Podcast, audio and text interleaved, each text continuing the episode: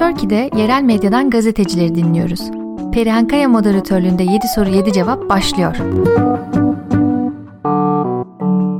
7 soru 7 cevap programından merhabalar. Nifsat Türkiye olarak yerel gazetecilerle mesleki sohbetlerimize devam ediyoruz. Programımızın bugünkü konu Çorlu'dan gazeteci arkadaşımız Gülgün Palak Keçeci. Gülgün Palak Keçeci 1971 yılında Hayrabolu'da doğdu. İlk, orta ve lise tahsilini babasının ordu mensubu olmasından dolayı Hayrabolu'da, İskenderun ve Tekirdağ'da tamamladı. Tekirdağ, Namık Kemal Anadolu Lisesi mezunudur. Dede mesleği, dedesi Salih Karabey 10 Ocak 1965 yılında Hayrabolu'nun Sesi gazetesini kurmuş. Gazete halen günlük olarak yayın hayatına devam etmektedir. Gazeteciliğe 1990 yılında bölge gazetesi olan Trakya Doğuş gazetesinde başladı. Tekirdağ Şafak gazetesi, Trakya Yorum gazetesi ve Çollu Devrim gazetesinde yazı işleri müdürlüğü, Çollu FM ve Radyo Gündem'de haber programcılığı yaptı. Halen Çollu Yorum gazetesinde yazı işleri müdürlüğü ve Çollu Cep TV'de haber programcılığı, Mavi Tosbağ kanalında doğa ve karavan programcılığı yapmaktadır. 2018-2021 yılları arasında Türkiye Gazeteciler Federasyonu Yüksek İstişare Kurulu üyeliğine tek kadın olarak seçilmiştir. Hoş geldiniz. Hoş bulduk, merhabalar, iyi yayınlar diliyorum. Teşekkürler, nasılsınız? Teşekkür ederim, siz? Ben de iyiyim, çok teşekkürler. Yeni medya teknolojilerin gelişmesiyle birlikte gazetecilik tanımının sınırları aşındı. Bizim için bir gazetecilik tanımı yapar mısınız? Tabii.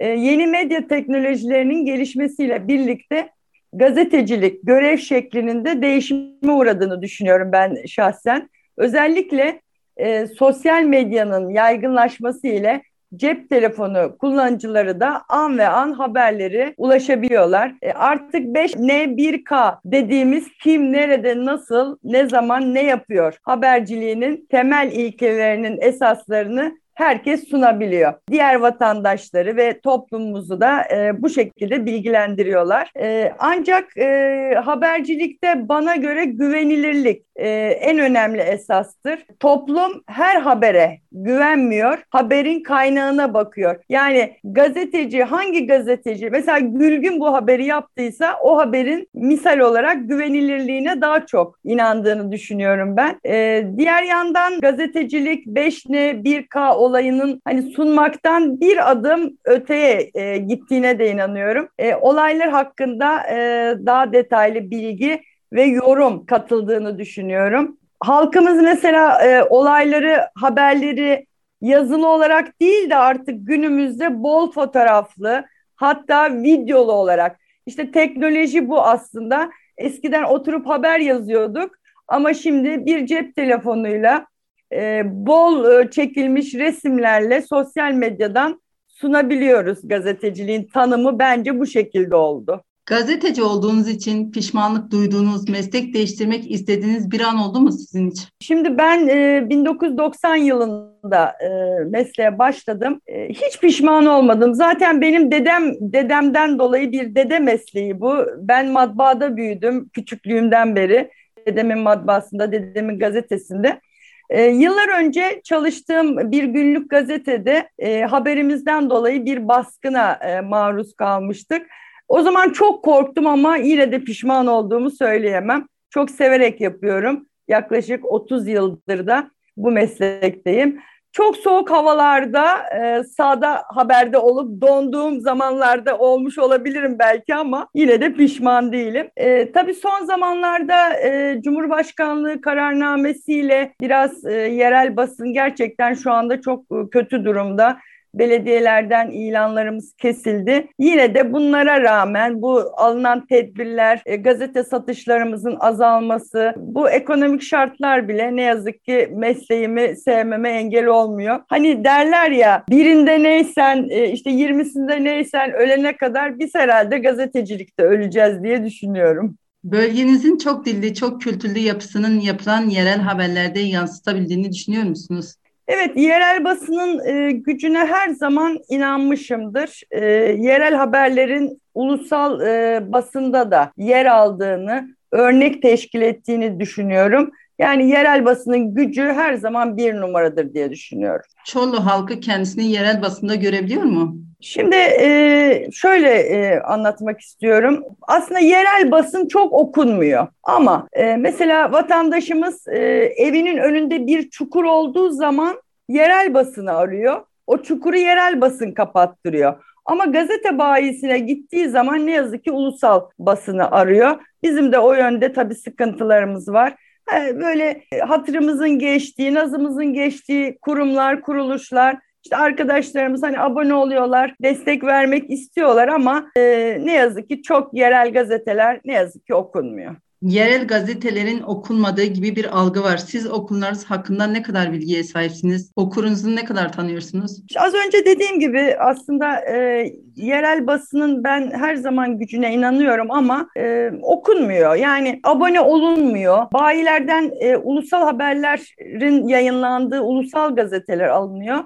Ama az önce de dediğim gibi kapısının önündeki çukuru yerel basındaki çalışan arkadaşları arayan vatandaşlarımız ne yazık ki yerel e, gazetelere sahip çıkmadığını düşünüyorum. E, mesela e, şimdi tam hatırlayamadığım Türkiye'de İzmir'de bazı yerel gazeteler var. Gerçekten ulusal gazetelerden daha çok tirajları var. Daha çok okunuyorlar diye düşünüyorum ama benim kendi bölgemde yerel basın hak ettiği değeri gördüğüne inanmıyorum. Bunun temel nedeni ne? Vallahi Valla e, temel e, nedeni olarak kendimizde biraz eksik arayacağım diyorum ama mesela biz gelen her telefona e, bir şekilde ulaşmaya çalışıyoruz. Hani ulaşmasak e, işte gidin ulusal basını arayın demiyoruz. Ulaşmaya çalışıyoruz ama dediğim gibi yeterli ilgiyi görmüyoruz. Teknolojik imkanlarınız bakımından ne değişseydi gazetecilik süreçleri daha iyi olurdu? Valla şu anda e, teknoloji çok değişti. Dediğimiz gibi eskiden oturup haber yazıyorduk. İşte Anadolu Ajansı Ajansı'ndan o zaman bizim zamanımızda Dünya Gazetesi vardı. Oradan haberleri alıp tek tek diziyorduk, e, sayfaları yapıyorduk. Şimdi her şey e, teknolojiye ayak uyduruyor. Her şey hazır geliyor aslında. Hiç kimse ben oturduğumda şu haberi yaptım demiyor. Özellikle belediyeler, sivil toplum kuruluşları. E, mesela haberini yaptırmak isteyen e, kurumlar bile artık haberi yazıp gönderiyorlar. Oturup da hiç kimse haber yapmıyor.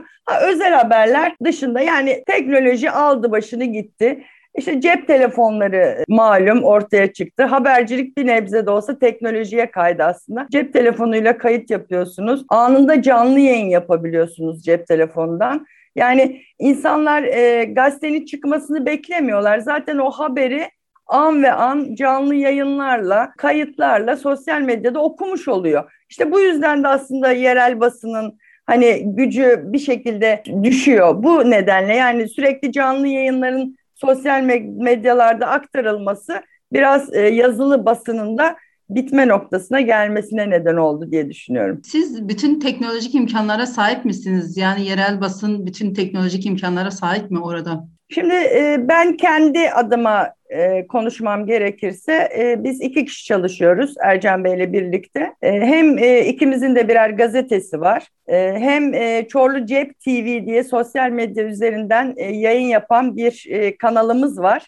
Orada daha çok siyasi haberler yapıyoruz. Yani bizim e, iş yerimiz teknolojiye birebir e, takip ediyor. Yeni bir kamera mı çıkmış? Yeni bir mikrofon mu e, çıkmış? Biz bunu alıyoruz uyguluyoruz, takipçilerimize ulaştırıyoruz an ve an. Yerel ya da bölgesel bir yayında çalışan bir gazetecinin insan hakları, demokrasi gibi açılardan ulusal basında çalışan biri kadar etki yaratabileceğini düşünüyor musunuz? Ee, ben bu tip konularda ulusal basının daha etkili olduğunu e, düşünüyorum. E, biz de e, yerel basın olarak insan hakları ve demokrasiyi her zaman işliyoruz her platformda e, bunu e, okuyucularımıza, takipçilerimize iletiyoruz ama e, TV kanallarında e, tabii bu konular işlenince tabii ki daha fazla kitleye ulaşıyor. Biz ne kadar çırpınsak da Trakya'nın dışına Çorlu Cep TV olarak konuşmak gerekirse çıkamıyoruz.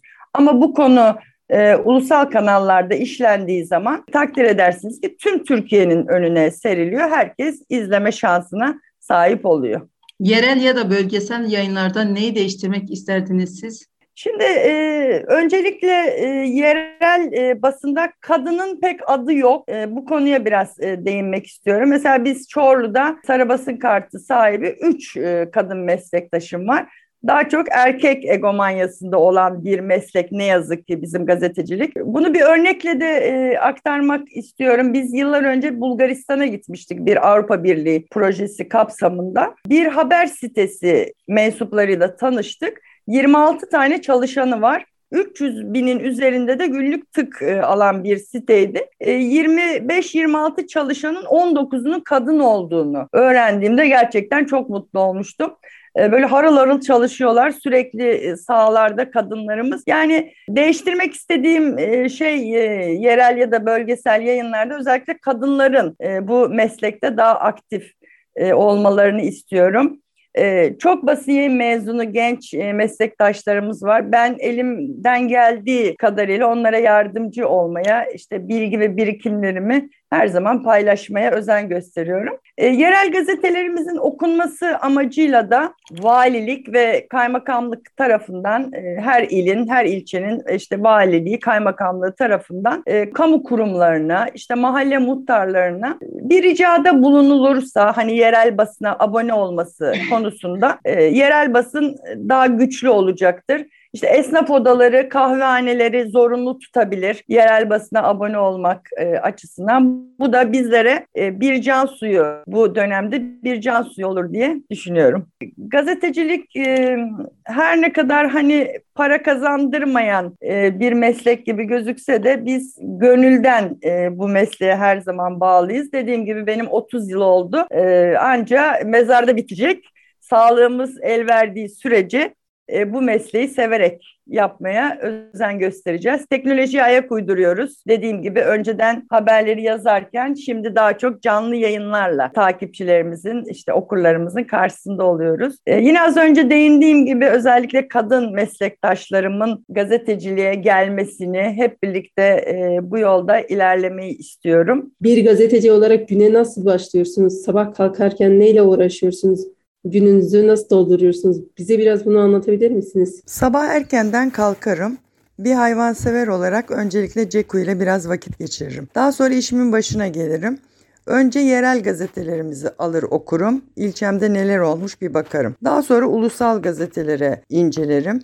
Yayınımız varsa ona hazırlanırım. Gün içinde gelişecek haberleri takip ederiz. An ve an sitemize ekleriz. Kadın bir gazeteci olarak mesai bittikten sonra da evdeki mesai başlıyor ne yazık ki. Evde gider mesaiye devam ederim. Ee, bu yayında beni konuk ettiğiniz için çok teşekkür ediyorum sevgilerimi gönderiyorum. Biz teşekkür ediyoruz bugün bizimle beraber olduğunuz için. Ee, sevgili dinleyiciler Çorlu'dan Gülgül Palak Keçici bugün bizimleydi. Ee, Çorlu'daki yerel basının durumunu bize aktardı. Farklı şeylerden yerel gazetecilerle konuştuğumuz 7 soru 7 cevabın bu bölümün sonuna geldik. Farklı şehir ve ekollerden gazetecileri dinlemeye devam edeceğiz. Soru ve yorumlarınızı Nüstap Türkiye sosyal ağ hesapları üzerinden bizlere iletebilirsiniz. Dinlediğiniz için teşekkür ederiz.